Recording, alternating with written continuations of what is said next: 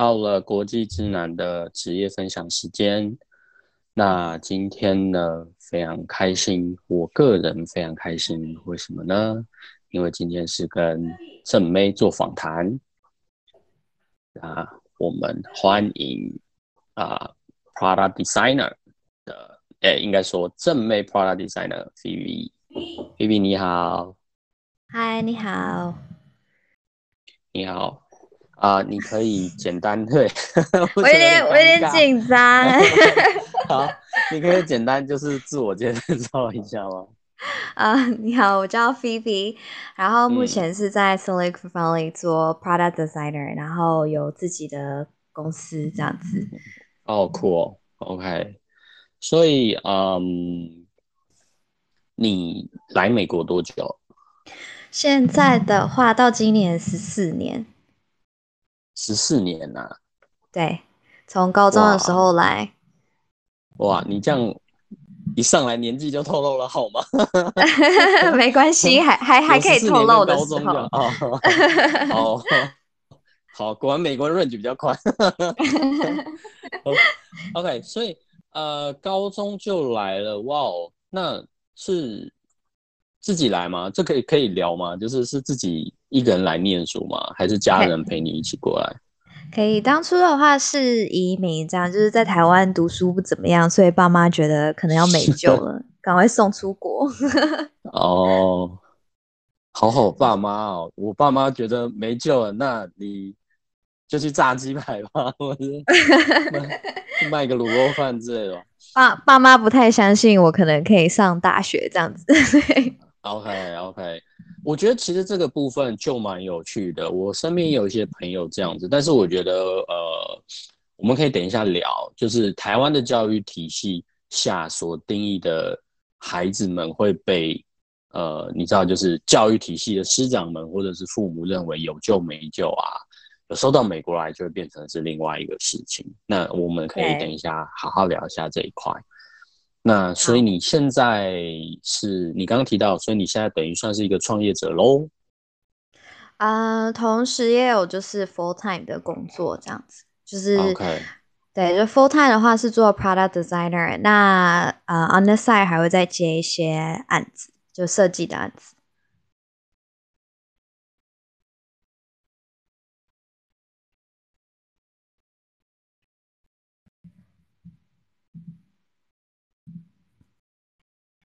好像你的声音又断掉了，我不知道是不是我的网路还是你的网路。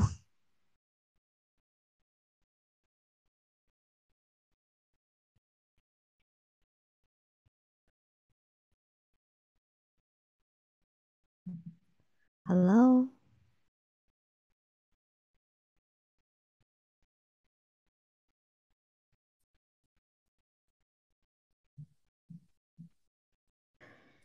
Hello， 喂，哦，你的声音回来了。好，没关系，那我们这段就剪接一下。OK， 好。所以，你这边听我的音乐会太大声吗？我换了一首歌。哦，我听不到你的音乐，其实。你听不到我的音乐，好，那我再稍微大声一点。好，然后算了，我觉得刚我自己听有点大声。然后我们刚刚讲到所以你 full time 的工作是 product designer 吗？对，我 full time 的话是做 product designer， 然后会一边接一些设计的案子。OK， 所以你现在待在哪一个城市？我现在的话是在矽谷，算旧金山矽谷，然后南湾这样子。OK， 我就是。我怕听众不是很理解，就是像比方说我说我还没有来美国之前，或者我小时候听矽谷都会觉得是一个很 fancy 的，就是可能长满矽的地方，你知道像阿拉伯油田一样，是不是走在路上挖就会挖出矽？或者你可以大概介绍一下你刚刚讲的3个地方，旧金山、矽谷、南湾的地理位置或者形状吗？Okay, 矽谷的话是一个地区，那在矽谷里面就是有旧金山、南湾、东湾这样子。那大部分的就旧金，我要怎么讲？等一下，就是其实其实矽谷它不是一个行政区，对不对？就是像新竹科学园区也没有，我们的户政事务所上或是大家身份证上也不会写说你住，对啊，怎么讲？有点像，是不是有点像天母或大直的概念？就它不是一个 officially 的行政区，然后它是可能那边很多高科技业聚集，然后我们称之为矽谷。对对对，可能就是有点像新竹。Okay.什么科学园区，然后可能我住在科学园区的其中一个地方，这样。了解，所以你因为高中就来美国，所以应该在台湾其实没有工作经验，对不对？你的所有工作经验都是在美国开始的。对，如果在珍珠奶茶店打工不算的话。Oh, OK， 珍珠奶茶店打工其实也算啊，因为我觉得你会有。主管，然后你会有一些像工作的事情。那我们等一下可以来聊一聊。那我们先聊product designer 好了，因为 product designer 的中文算是什么产业？我觉得首先第一个名称上可能对台湾的听众来说，我觉得有一点点陌生，就是它算台湾听过最多应该是 product manager， 就是产品经理。但 product designer 是指你设计产品吗？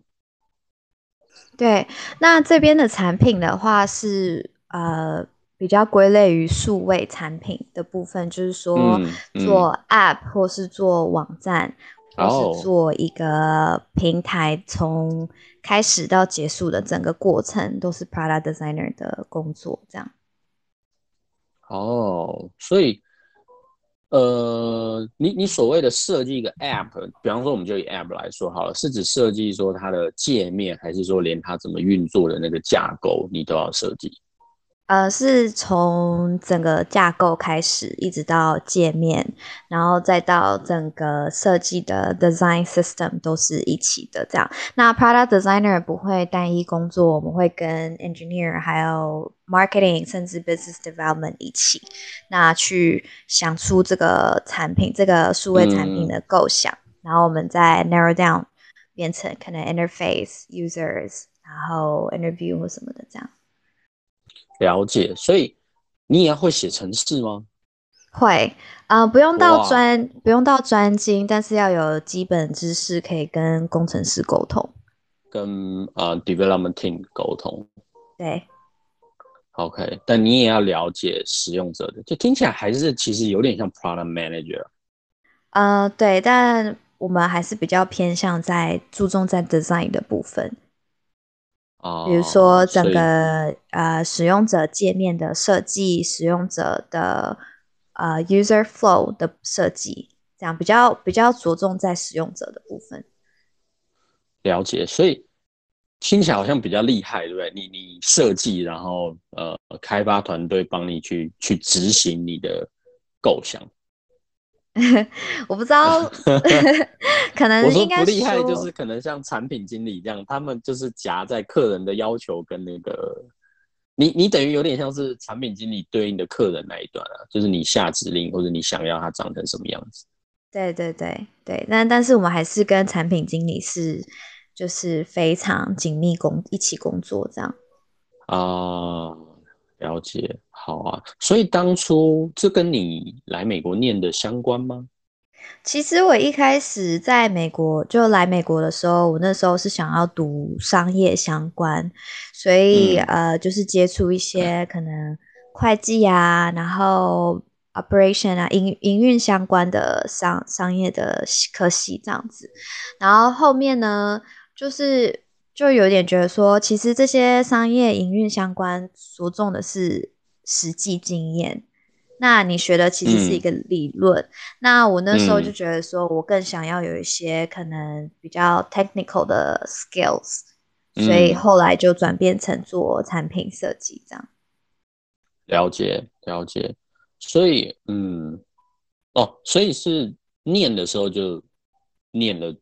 这个有产品设计相关，还是在做的时候才开始接触到？念的时候，我大概读了1年的商学院，然后后面就转成产品设计的科系这样。那个科系的名称是什么？具体的名称是什么？ UI UX design， 或是 human centered design， 或是 interaction design 这样子。好的，感觉到我沉默了，就是好听起来好专业，比较专有名词一点点。但这一块在台湾也发展得很好，所以对啊。所以你们念的这个科系里面，就是如果我想要再问更具体一点，就是说都学一些什么？比方说学数学吗？还是学美术？还是学什么？就是你的本职学能的科目有什么？我们这一块的话，其实着重的还是设计软体的应用，然后还有比如说，user 要怎么讲，使用者经验的设计。比如说，我们比较着重在于说，今天假设有一个公司，他想要做一个，比如说减少食物浪费的 App。那我们 product designer 的工作就会开始归类说，好，那我们要针对什么样子的使用者来解决这个食物浪费的 app， 那这些使用者他可能会需要什么样子的功能，那我们去设计，那这中间就有很多可能 research 这样。但这个是你的工作对不对？我现在谈的是你在念书这一块的话，你学的是你们真的就教这些吗？还是对，就是我们的课程，我们的课程就是教你怎么样做 research， 怎么样解决问题，怎么样设计好用的 interface。哦，酷耶！所以不是像我的理解，就是说，因为你知道，比方说台湾，我当然没有念过设计系，但是我知道的台湾的可能有一些是设计系或美术系，他们还是要上很学理的东西。甚至要上一些什么可能类似像美术史啊、西洋美术史啊、艺术史啊，但你们没有就是教你刚刚讲的这一个。有还是有，但是那个的话会是进入大学的第一年才会上，就是有点像是通识课程。对，所以我们还是要有基本的，比如说绘画的部分，然后简单的可能国英。就是你知道英文、数学或什么，就是通识课。但是二年级开始，我们全部都是专业课程。了解，所以哇，酷耶！那学校会帮你们安排类似像去实习，或是真的做一些 project 吗？会，在学的，就是还在读书的时候，学校就会希望我们参与 competition 啊，参与 project。 那大部分的同学私下也都会接案子，就是为了要可以增加作品集这样。所以你也有接案子吗？在大学的时候？对，我那时候接案子跟实习一起都有。对， OK。 所以你在念大学的时候，因为你刚刚有提到你一开始其实是想要念商学，那这算是一个小小的学业上就学上的一个 transition， 一个小小的转换，就是有点像台湾人比较熟的，就是像是换系，然后从这个系换到另一个系。你在这个过程就是换过去学这个 design 的科系之后，你有觉得特别的跟不上，或者是特别辛苦吗？不会，因为本来就是艺术相关就是我的兴趣，所以我换系了之后，我可能要补课，因为我是大二换系，所以我可能要补比较多通识课的部分，但是其他的东西我并没有觉得特别难，因为它还是跟商业有点相关，就是说我们在做任何 design 的时候，还是要配合比如说客户有没有budget 啊，或是客户，就是还是属于商业的部分这样。很酷耶。我会问这个问题，就是因为你刚刚有提到，我们现在可以回来聊了，就是说，可能在台湾，不要说没有救啊，没有救听起来好悲伤啊。就是好像会一定会，因为你是考试制度，那就一定会有第一名跟第50名。那可能你不是那么前面的名次的时候，可能父母或者是甚至有时候自己也会给自己很多的挫折。那可是到美国之后，我听起来你 even 是换系，你也好像觉得说，当然有一些相关，可是在那个学习的体验上，你那个挫折的来源感是不一样的吗？还是说，因为我听起来好像你到哎，到美国就比较顺风顺水了？是有什么你自己本身能力的觉醒，还是有什么？我觉得也许我不能代表大部分的人，但是对我来讲，就是说我在台湾的学习经验是，可能大家都是读一样的东西，比如说以国高中生为例的话，就是我们的课表大家都是一样的，那所以大家 based on 这些一样的东西上面去竞争，说可能1、2、3、4、5、6名，对，那我个人的话。我那时候比较迷茫的地方是我不太知道我读这些东西我将来要怎么应用。那到美国之后的差别就是说我们从高中开始我们都是自己选课，所以我们会有比较多的就是 flexibility 去选择说也许我们喜欢这一方面的课程，那我们的课表就多选这方面的课程。对，所以在将来去衔接大学的时候比较不会差这么多。所以美国的即使是高中生从高一就开始吗？就自己选课？从国中开始。国中是指美国的7年级？对，7年级。还是8年？好，这个可能每周不太一样，但是你的经验就是7年级，然后就自己选。那个差异会差到很大吗？就是它是这样子，就是基本的，比如说英文、数学这些，大家都还是要上一样的。但是它会根据你的程度，比如说有些人他可能数学就特别好，那他可能就可以去上数学的自由班。OK。对，他就会分开，但是还是要上数学。但是剩下的课程我们就会变成都是自己选择，比如说我们喜欢艺术课，那我们就选艺术课，我们喜欢化学课，那就选化学课，这样。所以那个必修，像你刚刚讲的，我用必修来理解的话，就英文、数学跟你自己选的课的比例上来说，大概是多少？1半1半吗？还是可能差不多1半1半。OK。那你刚刚提到自由班，那个自由班的部分也是，我觉得我数学特别好，我就可以去上，还是我是被规定一定要去上？如果你觉得你可以上，它会有一个简单的测试，看看你的程度，然后 OK 的话，你就可以去上自由班。了解，所以我也可以数学很好，但我觉得我不喜欢数学，虽然我不知道为什么我数学很好，但我不喜欢数学。但反正我就不喜欢，所以我不要上自由班也是可以的。可以，你就可以留在普通班当第一名这样。对很棒。那感觉到我的那个懒散跟不知进取一样，以东亚洲的标准来说，那有自由班就相对的，因为我从小到大就数学很不好啊。那有类似像我这种人的智障班吗？或者是？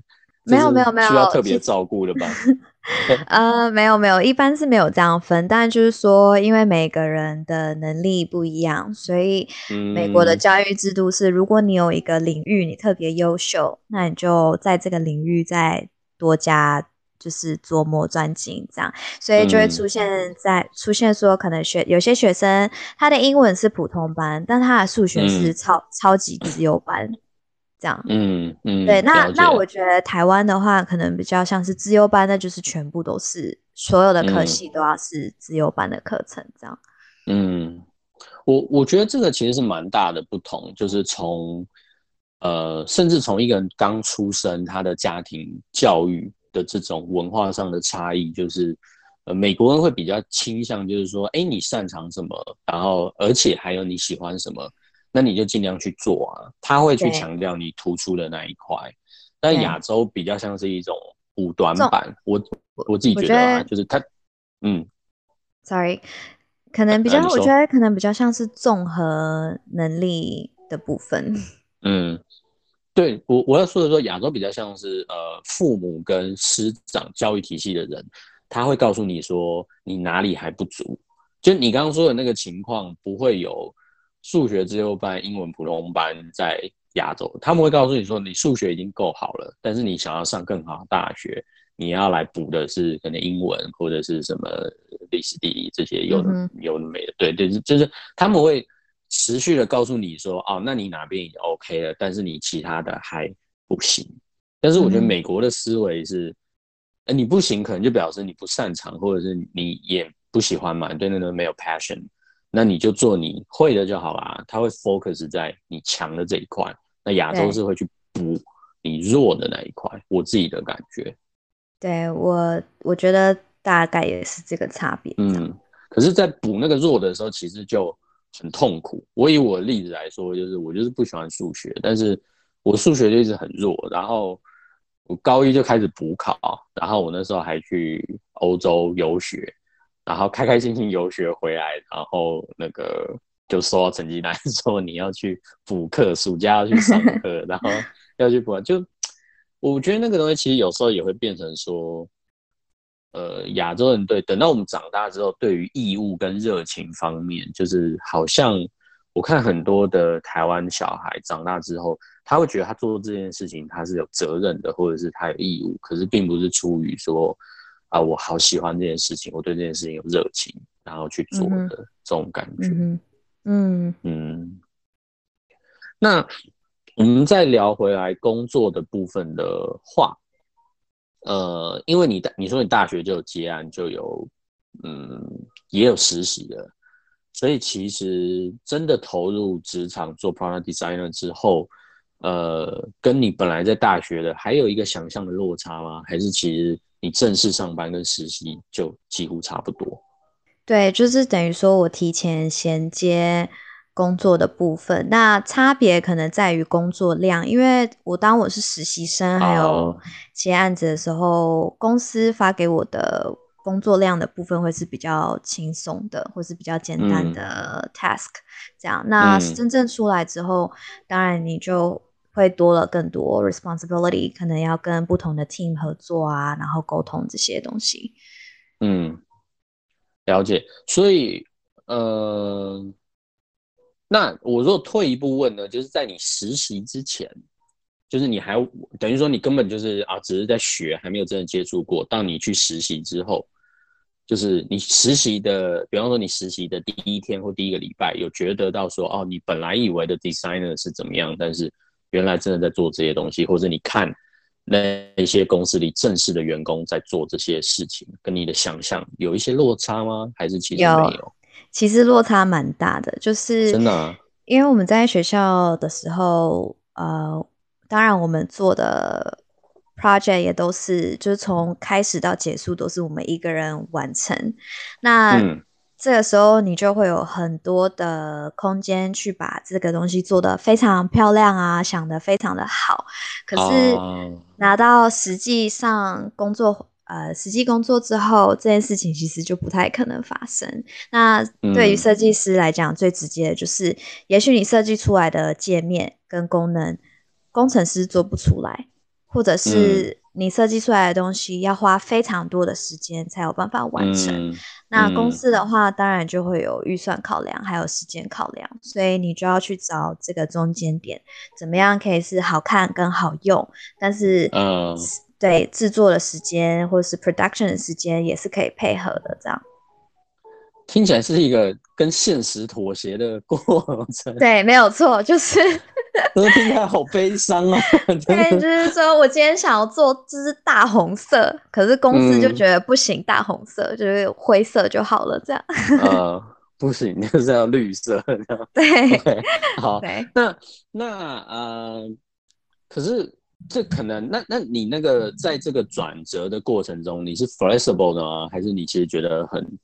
就是你可以理解说啊，因为有你刚刚说的那些考量，那公司也要盈利，还是说你其实会觉得很挫折，就是不行，我的设计师的灵魂在哭嚎，在呐喊，就是我不想要做的，我就是想要大红色。我觉得大概挣扎，我觉得可能前3个月会非常挣扎，你就会觉得说，身为设计师都没有被自己的意见没有被看见这样子，但是过了3个月，你就觉得拿人饭碗，还是听话就好了。对啊，还是 bonus 比较重要。对啊，那会有你的同事或是你们的同行，就是你有听过说，或者是可能来自product manager 或者是 development team 的抱怨，就是说哪一个 designer 他们觉得很难搞，那个人其实。因为你知道，你就变成说，其实你也可以理解他可能是为了坚持他的理想，它设计是灵魂，但是你也可以体会另外一边，就是觉得它很难搞的这种。嗯，会，其实蛮常发生的，因为就是这又说回来，就是说设计这个行业其实就是美感的问题。那因为我们产品设计就是工程师 development team 跟 product team 是很 close 的，但是 developing 都是工程师，所以也许他们更着重在可能 feature 上面的部分，比较不是注重，比较没有那么注重美感。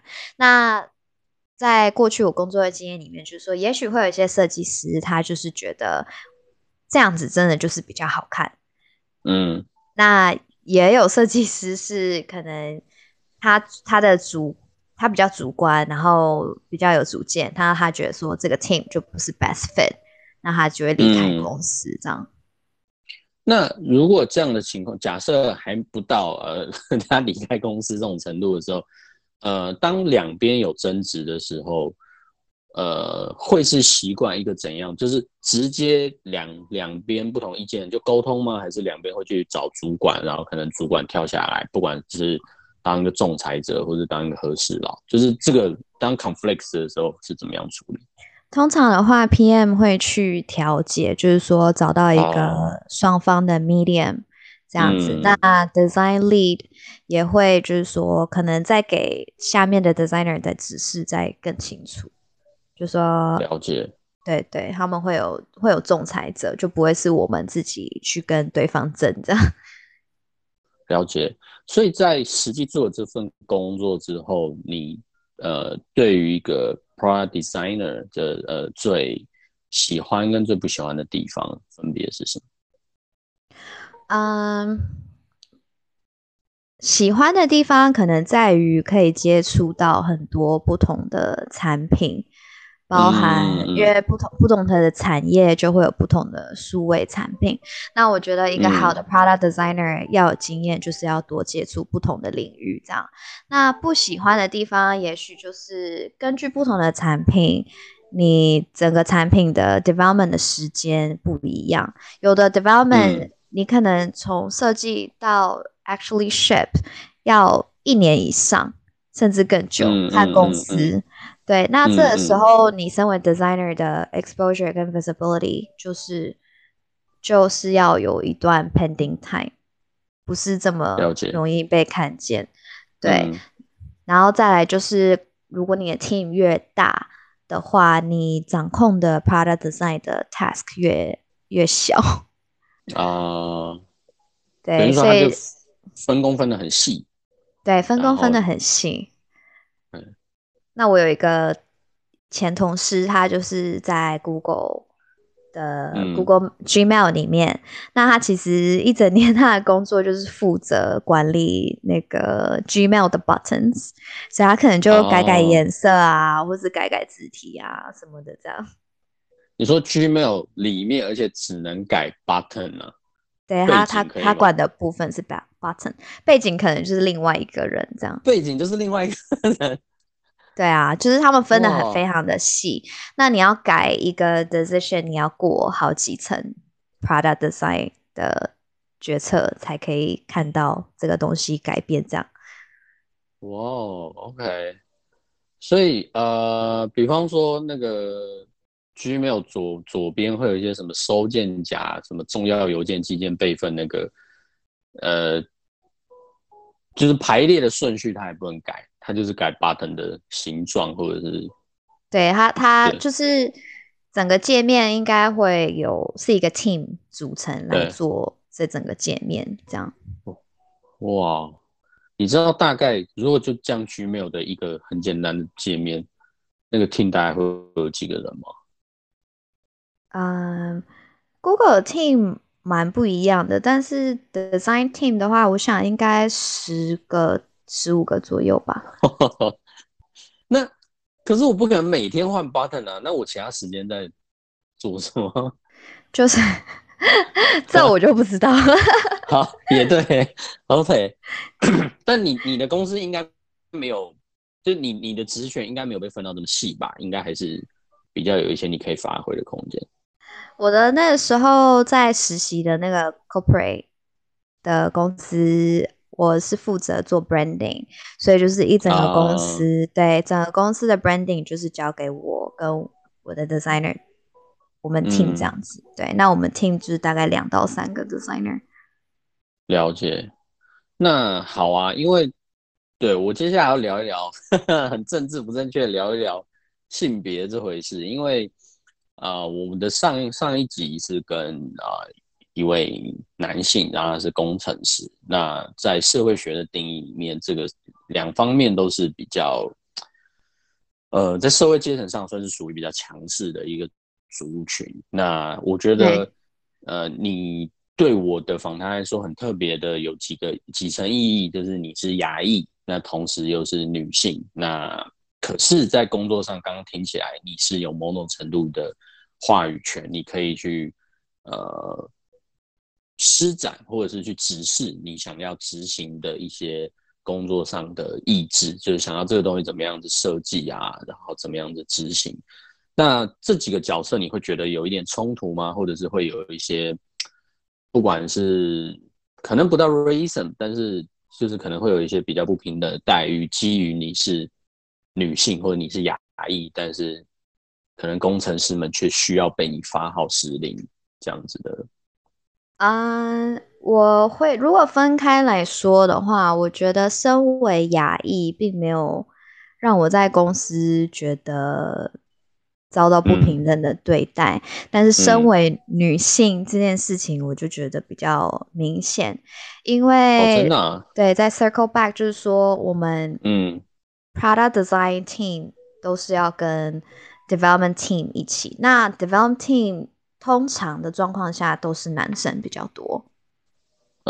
对，那我比较幸运的部分就是说我的老板几乎都是女性，所以他们会去抗争，会去什么。但是如果以接案子或是平常的经验来讲的话，就说当一个女生在一个都是男生的环境里面的时候，其实男生会比较就是 bossy， 会抢话语权，会想要帮其他人做决定这样子。那身为一个女性在这种环境下，当然就要可能稍微强势一点点，要稍微为自己说话。不过我以为在美国，因为你知道美国比方说都会可能帮进店里会帮女生拉门啊，女生下车会帮女生拉车门啊，所以我以为在工作上可能他们会因为你是女性就会给你特别好的待遇，但其实并没有吗？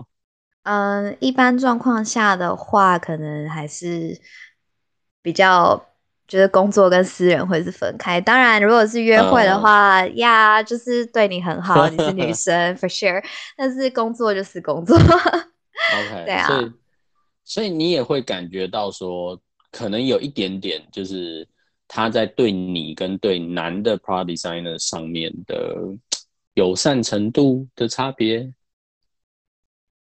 比较像是对，如果我今天是一个女性设计师，那我的工作环境都是男性设计师的时候，男性设计师他们可能就会是用发号施令的口气跟我讲话。那女性的话，我觉得会比较偏向是可能软实力多一点点，然后呢再告诉你我们想要什么这样。但男性设计师就会比较直接。那所以如果当你的老板，你刚刚提到你的女性的主管跳出来帮你 fight 或者是去帮你争取一些权益的时候，那你会觉得说他们是用什么样的态度去应对？就是是因为他是一个 hierarchy 上比较高的人，还是说一样因为他是女性，然后其实会有一点你知道好像其实心里还是不那么服气的感觉？你是说因为她是女性主管，所以她觉得如果我的声音没有被听到，她会就是我说的是当你的女性主管已经去 fight for you 的时候，那一些工程师们 development team 或者是她去 fight 的那一些对象，会因为她的职位而 respect 她吗？还是一样会觉得说她是女性，会有一些就是跟男主管比起来对她的 respect 会稍微低一点。目前的状况是没有，因为主要还是看这个 project 最终的 stakeholder 是谁，那他说的算这样子。对，了解了解。所以其实性别方面的平权，即使在美国也是没有办法100%的实现，对吗？还是对对，我觉得没错，大家都有提倡性别平等啊，或者什么，但是实际上的状况，以我的经历来讲的话，主管阶级比较多的还都是男性。嗯哼，对，了解。即使在你的领域也是男性比较多。对，即使在我的领域还是男性比较多。OK， 因为我们毕竟还是属于科技业这样。嗯，了解啊，对，那就好那我可以想象那个场景。那最后你最一开始有提到你现在同时也有在创业，是可以跟我们说说是什么内容吗？目前在创业的就是希望可以帮助一些亚洲人来美国创业，那我们就是等于说帮他们找资源、找投资者，然后呢，看看他们需要什么，然后我们就从旁协助这样子，增加他们在矽谷这边公司的曝光度。我听起来很棒哎，所以你有你们公司的网站吗？有的。要怎么？如果我用 Google Search 要怎么搜寻？大家可以去www.giveni.org。 好，我会帮你在我的 fan page 上把它贴出来。谢谢谢谢。他上了 website 之后，你们会有一个沟通的窗口，他可以直接跟你联系。对，欢迎，如果有兴趣的话，可以寄 email 给我们，然后我们会回复这样子。了解，所以那同时又创业，然后又有一份正职的工作，然后你现在的生活上有觉得很忙碌、很紧凑吗？还是其实就是美国生活还是可以给你有很多享受自己时间的空间？目前的话，可能就是1到天都要工作，然后其他的时间就是睡觉。好，所以就证明了。无国界，就是所有不管你在地球的哪一个角落的创业者都是过的这样子。对，对，但所以现在就是在寻找 work-life balance 这样子，怎么样可以更有效的完成工作，然后也有自己的时间。那我们这边有一个 term、叫 revenge bedtime procrastination。就是因为你整天工作完了，你都没有自己的时间，所以你就会想要非常非常晚睡。然后呢，打手机啊，看看电脑。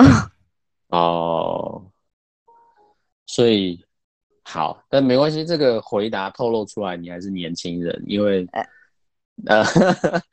等你到我这个年纪，你就会发现没有办法太怎么样 revenge， 就是会，你也想要 revenge， 但是 revenge 的那个时间可能很短，可能20分钟之后，你就会拿着手机睡着，可能就多喝酒吧。喝酒这个在美国肯定是，我们可以之后再一集特别来喝酒的，然后一边录一边喝，这样可以让听众看看这两个发酒疯的人。对，这个对，其实可以聊，讲到酒就很有兴趣，我就开始聊，就是我觉得美国没有这么的酒，没有在像亚洲这么污名化，甚至就觉得说你好像要。工作告一段落了，或者当然工作告一段落的喝酒那个很疗愈，那是一种自我犒赏或者是一个疗愈、一个沉淀的过程。可是其实我觉得他们在工作中，我讲这个是因为我曾经有一个还算蛮正式的 meeting， 然后我见一个投资人，那是在也是在矽谷，但是是一个我没去过的地方，然后我就循着 Google Map， 然后摸着地址过去之后，发现是一个 brewery。那进去那个酿酒厂之后，我还可能一开始很假客气的，然后就只要了水。那等我的投资人到了之后，他就很开心的跟我握手寒暄，然后就带着我去点啤酒。然后我就觉得哇，就是其实好像他们并没有对于喝酒是这么污名化的事情。是吗？还是他们可能比较重视在于就是说你没错工作，但是 at the same time 还是要 have fun。 那你喝酒醉啊或是发酒疯，这些是属于你个人应该要控制的行为，所以也可以看出一个人的比如说自制力或是一个人的自律这样子。了解了解，所以说 have fun 是一回事，但 have fun 之后你还是不能太 have fun 这样子，你还是要记得你在工作。你还是 well manner， 还是你就变成另外一个人。其实某种程度上来说，对他来说也许也是一个很好的试探。对啊对啊，就是像我听到蛮多公司其实他们都有啤酒柜，你可以边工作边喝啤酒这样。对啊。那所以你们的公司也可以，或是你的同事也会边工作边喝酒吗？比较少，不过通常下班或是 meeting 或是什么的话，可能就会喝。OK OK， 好。那最后有没有就是可能如果对于台湾的听众，他觉得今天听了你的分享觉得很酷，他对于 Product Designer， 我们始终没有给这个职位一个中文的名称，但是就是所以比方说就是直翻是产品设计、产品设计师，对这个职位很有兴趣的话，那不管他在台湾或是他想来美国求学，或者是就是他对这个职业这个领域有想要再更多了解的话，你有什么建议的吗？我会欢迎他们可以多请说。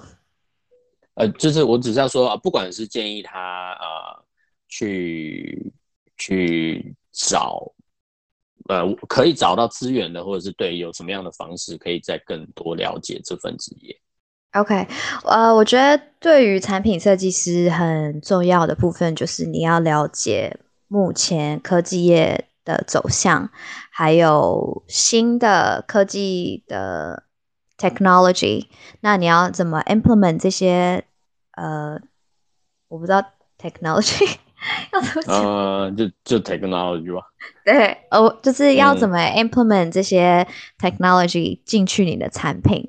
那最好的方式就是多 follow 一些比如说有名的 product design 或是各个比较像是前驱的公司，他们在做什么样子的产品，那对，那他们都是走什么样子的设计的风格这样子。就比如说举一个实际的例子来讲，就是说一般比如说我们现在看 Google 看 Apple 这些大公司，他们走的设计其实就会引领其他的公司去 follow，那这样的话你在设计你的产品的时候，你就要跟着可能这个 trend 这样子。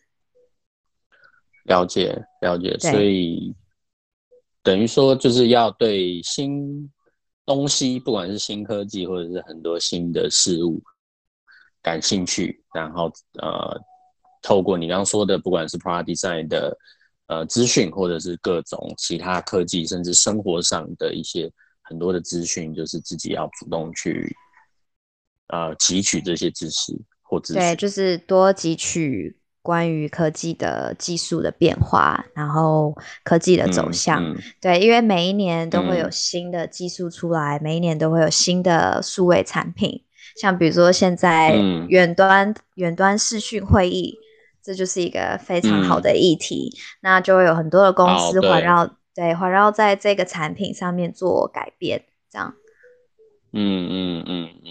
OK， 然后如果你正在国中、高中或大学的求学，然后数学特别不好或什么，不用特别灰心，就相信我，来美国了之后你就是班上第一名。数学就会忽然变神童，对，你的理工科就会让你 surprisingly 变成班上最聪明的这样。OK， 这是一个非常正面的结论。那我们今天就谢谢 Phoebe， 然后也希望之后有其他的机会再跟你聊其他更多的主题。好，谢谢 Aaron， 很高兴可以在这边跟大家分享。好，谢谢，拜拜喽，拜拜。